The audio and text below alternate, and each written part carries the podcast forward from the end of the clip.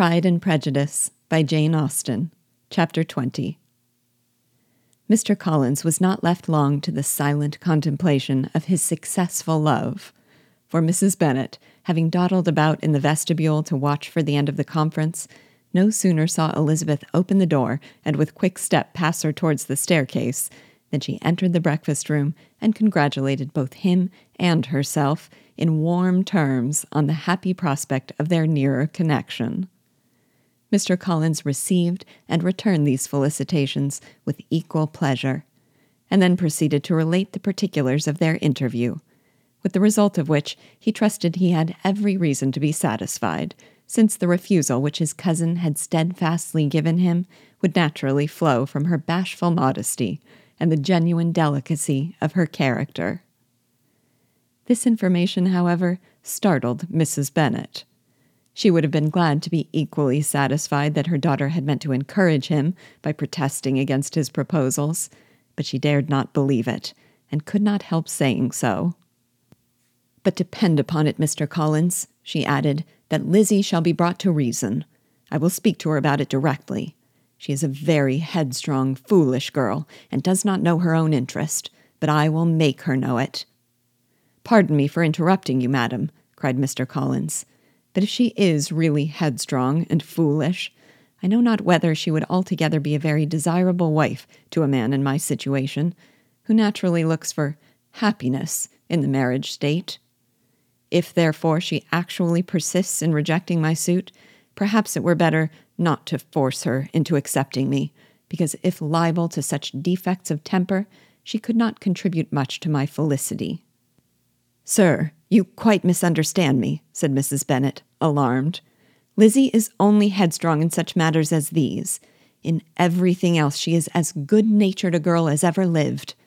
I will go directly to Mr. Bennet, and we shall very soon settle it with her, I am sure. She would not give him time to reply, but hurrying instantly to her husband, called out as she entered the library, Oh, Mr. Bennet, you are wanted immediately. We are all in an uproar. You must come and make Lizzie marry Mr. Collins, for she vows she will not have him, and if you do not make haste, he will change his mind and not have her.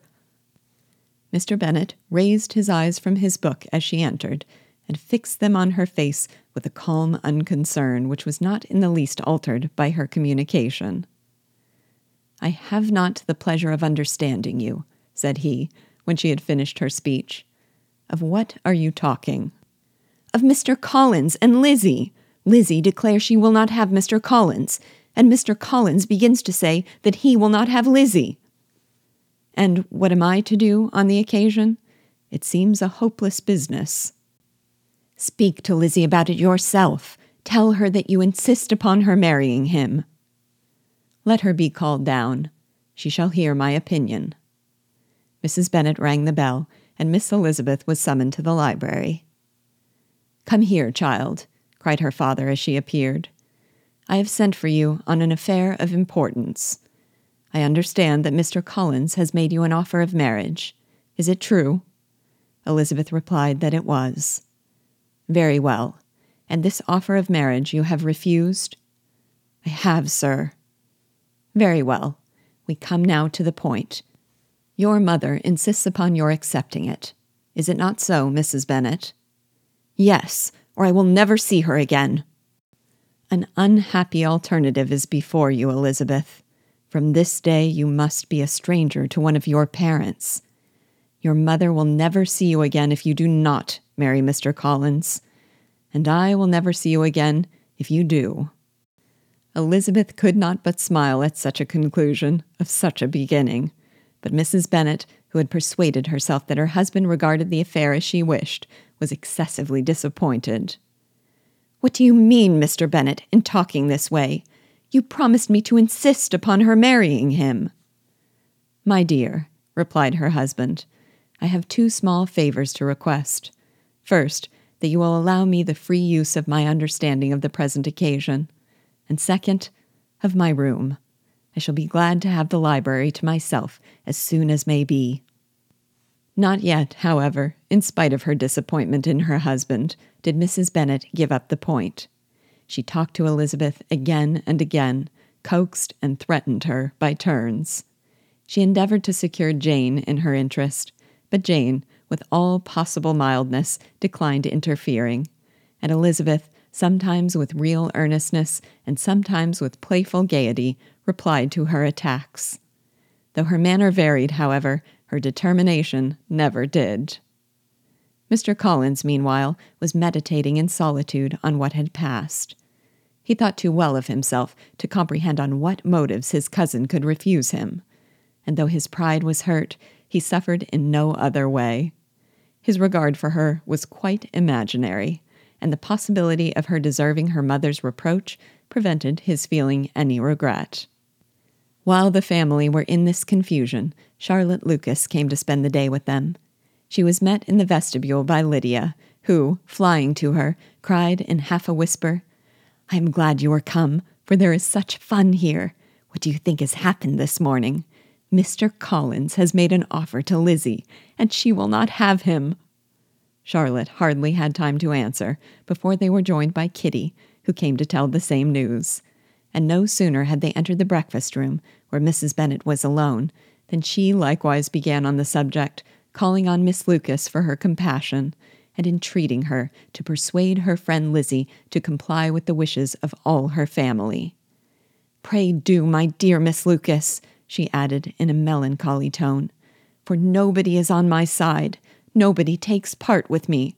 I am cruelly used, nobody feels for my poor nerves. Charlotte's reply was spared by the entrance of Jane and Elizabeth. Ay, there she comes, continued Mrs. Bennet, looking as unconcerned as may be, and caring no more for us than if we were at York, provided she can have her own way. But I tell you, Miss Lizzie, if you take it into your head to go on refusing every offer of marriage in this way, you will never get a husband at all. And I am sure I do not know who is to maintain you when your father is dead. I shall not be able to keep you, and so I warn you.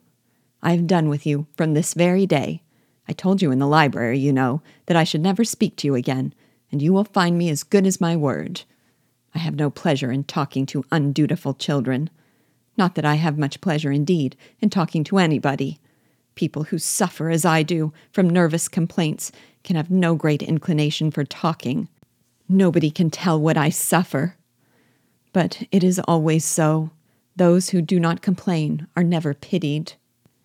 Her daughters listened in silence to this effusion, sensible that any attempt to reason with her or soothe her would only increase the irritation.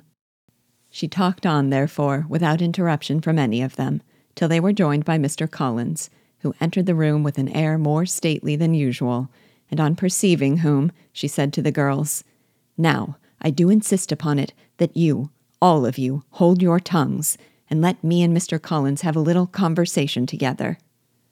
Elizabeth passed quietly out of the room. Jane and Kitty followed, but Lydia stood her ground, determined to hear all she could.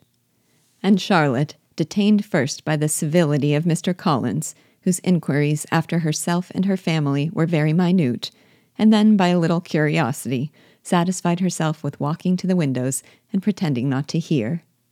In a doleful voice, Mrs. Bennet began the projected conversation. Oh, Mr. Collins! My dear madam, replied he, let us be forever silent on this point.